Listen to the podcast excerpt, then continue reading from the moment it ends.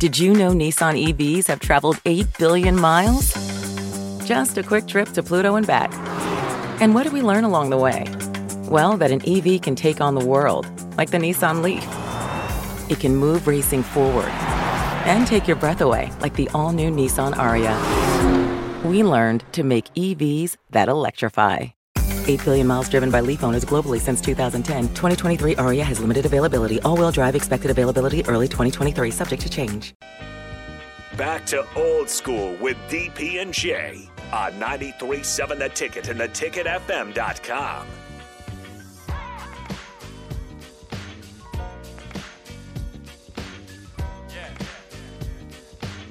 You like that, Nate? You like that, Nate? I we do. are back on old, old school. Jay Foreman and Nate O'Brennan. Nate the Great O'Brennan likes that. Uh, what's that dude's name? I don't even know. I, I remember the song. I don't remember who that is, but uh, I see you grooving a little bit over there. I see. I see you with the you know Lincoln Stars uh, sweatshirt on. Hey, I went to the Stars game this past weekend, and it was awesome. The Stars won. I think Yeah. it was six to one. And those games, I I love going to Lincoln Stars games. Ton of fun.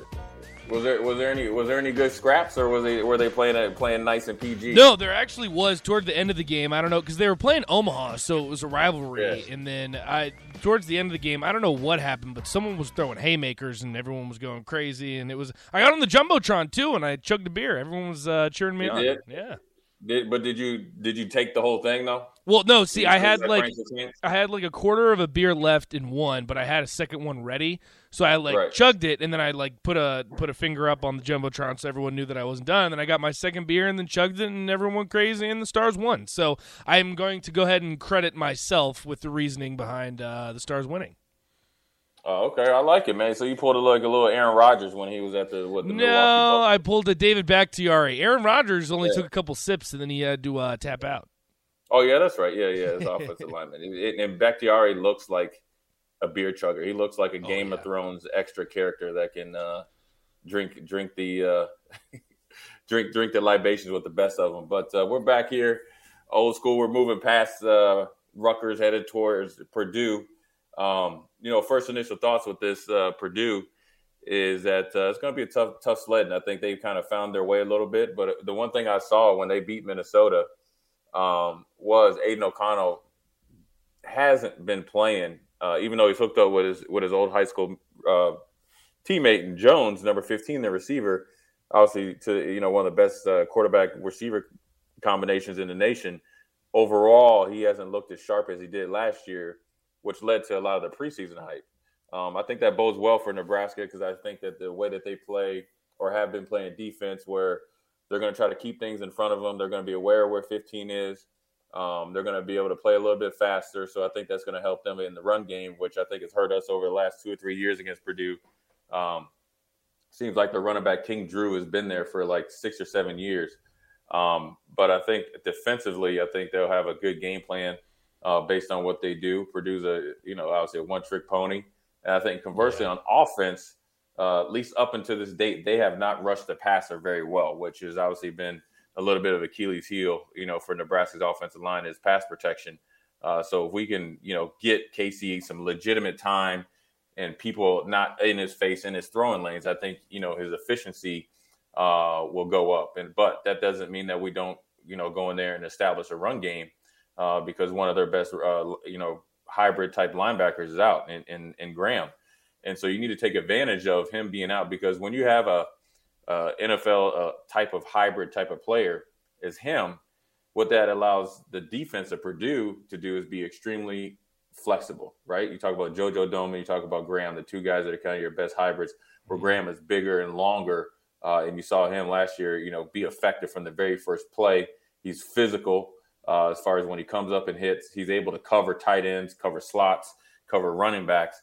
So when he's healthy, uh, he's able to do a lot of things. And one of their deep, one of their reasons, one of the reasons why their defense has struggled or not played up to their uh, preseason hype is him being out. And so he's out this game. Um, so I think you know Nebraska needs to take advantage of the new guys in there, uh, whether it's by formation or by the, the play calling to loosen up the defense and then maybe establish the run. So, you know, however Mark, Mark Whipple and uh, you know making those guys are going to go approach it, but it, you know it starts up front and then everything else will kind of flow off of there. But I think uh, you know, establishing a good run game will go a long ways, you know, not only for Nebraska offense, but for the defense. Because uh, you don't want to give Aidan O'Connell and uh, Jeff Brohm a ton, a ton of, you know, free, uh, you know, series or free free possessions. And, and what I mean by that is Nebraska has the ball, it goes three and out.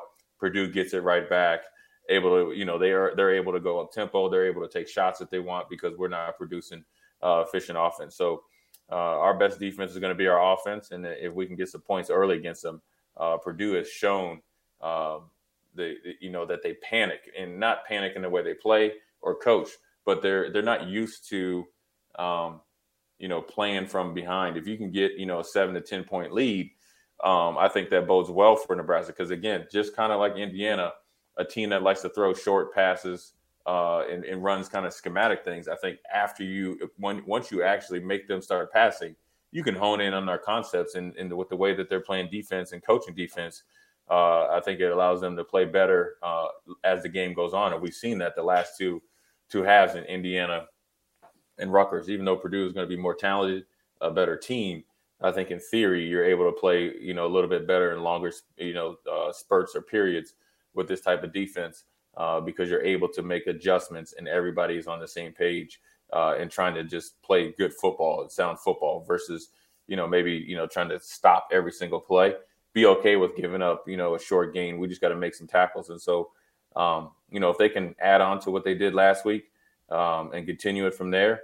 Uh, I think it'd be good. I think we can't, you know, start out like we did against Rutgers though. Mm-hmm uh, where we're out there, you know, we kind of, you know, showed up and got, you know, pimp slapped a little bit. Then we woke up. We got to do the the pimp slapping, you know, from the from the get go. So um, there's again, as good as the defense had played, you know, or has played on the, you know, on the surface, there's still, you know, plenty of things to teach on. And so Purdue's going to test your principles.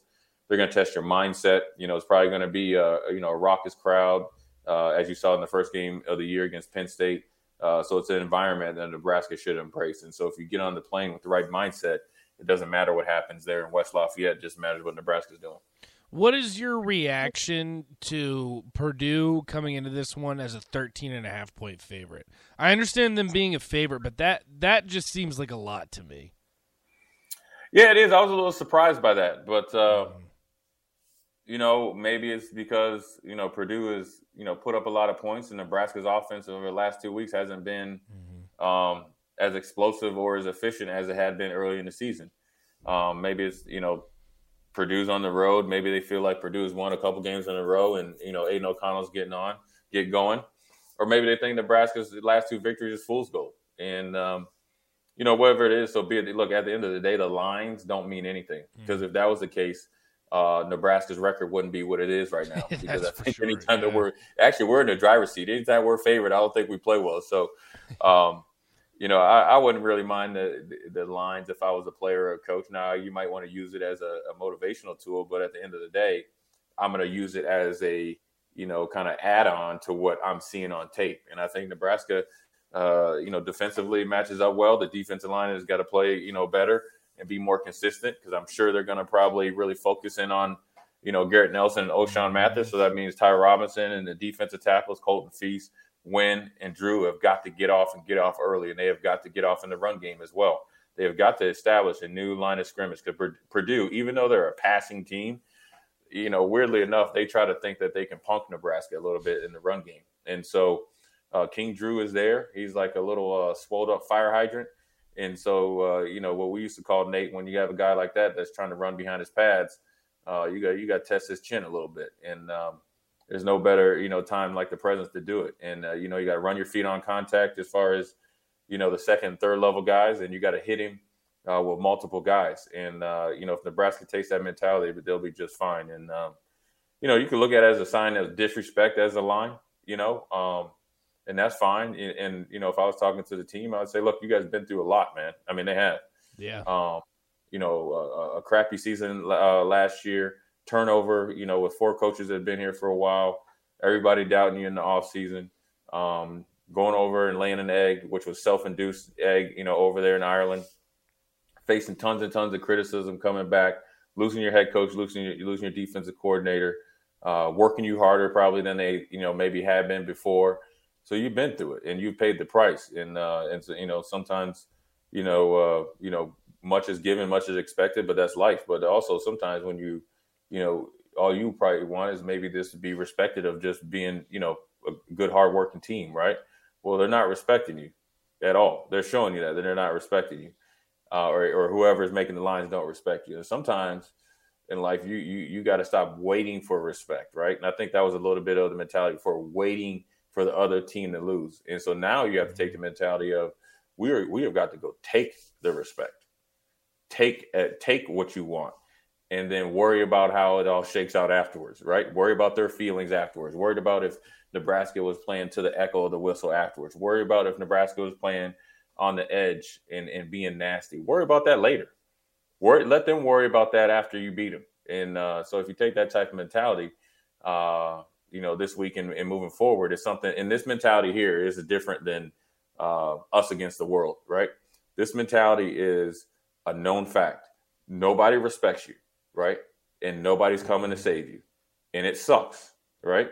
you feel like you're backed in the corner and you don't have any fans and so forth and so on, well, go do something about it and go take what you want. If you want the respect, if you want people to respect you, if you want people to kind of be there in your fanfare, then go take it and make them do it. And then after that, you just worry about uh, everybody else afterwards. And so if they uh, have a good week of practice, put in the work, you know, you get it, you know, as much as you got kind of, you know, uh, everything was sped up, you know, last week and lost a day, you gained a day which is good for this team. Uh, you know, some nicks and bruises. Casey got hit a lot. You know, uh, mm-hmm. you know, baby Gronk, uh, Travis Vokolek, you know, uh, you know, had you know, little little little little air leak in his tire, so he can get his stuff pumped back up. You get some defensive guys that had some a little bit of strain, so they you know they got some uh, treatment, and then also it's another day to get in your your books, and, and another day to get in that tape and, and get a you know leg up on Purdue. So it's uh right now, I think it's a it's a positive, and and right now, as we get prepared for the game, Nebraska should be in an advantageous position uh, to prepare themselves to win. Uh, Jay, before we head to break, uh, let's go to the Honda of Lincoln hotline where we have Chance. Chance, what's on your mind? Uh, this is for Jay. Um, the question. I am so impressed with uh, what Mickey has done with Scott's players in such a short amount of time I love the way he gives uh, praise to his team first. Um, I was in the Deion camp until I saw some clips this weekend before the game that he played in Alabama, mm-hmm. and coming out with Coach Prime on his shirt and a gold whistle. Uh, he can stay down there. I really think Mickey, with having his own his own uh, coaches, he may keep yeah. them. That's great. And with his own recruits, I really do think Mickey should be the coach. And I was like wanting to know the chances, and because I know it's not all Alberts' uh, decision. You know that big money, old money, has a say in this.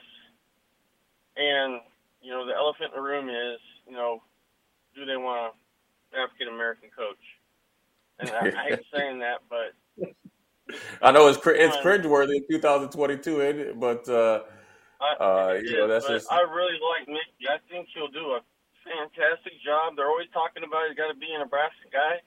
Well, he played here, but it seems like he's just a better coach. They went in at halftime, and I don't know what he told them, but you know, I'd say this: if Scott went in there, I don't think he the game plan fell apart, and I don't know what he would have said to his players.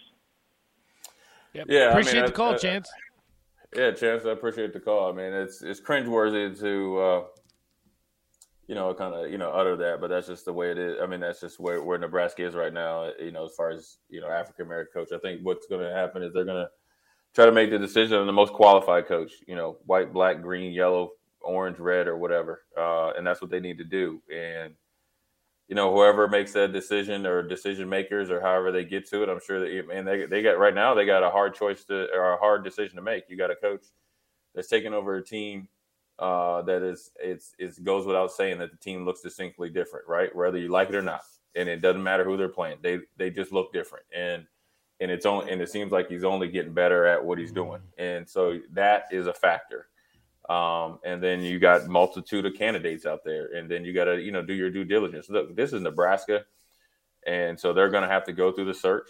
and that's the way it is. And um, it, you know, I don't know how long the process is going to take and what they do. I like what Mickey's doing. I like Mickey as a coach. I like him as a person.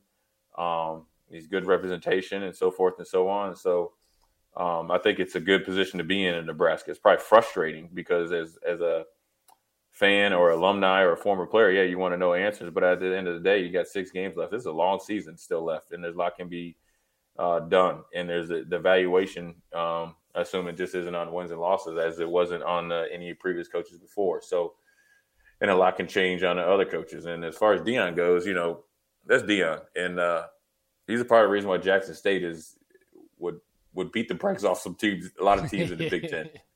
And trust me, uh, you you would welcome what he'd bring to the team because he's flat out coaching. So, uh, with that being said, man, you know we're going to go into a break after a good, uh, great call there by Chance, and uh, we're going to be back in a few minutes here in Old School. Jay Foreman and Nate Brennan. Watch Old School live on Facebook, YouTube, or Twitch. Old School with DP and J on 93.7 The Ticket and theticketfm.com.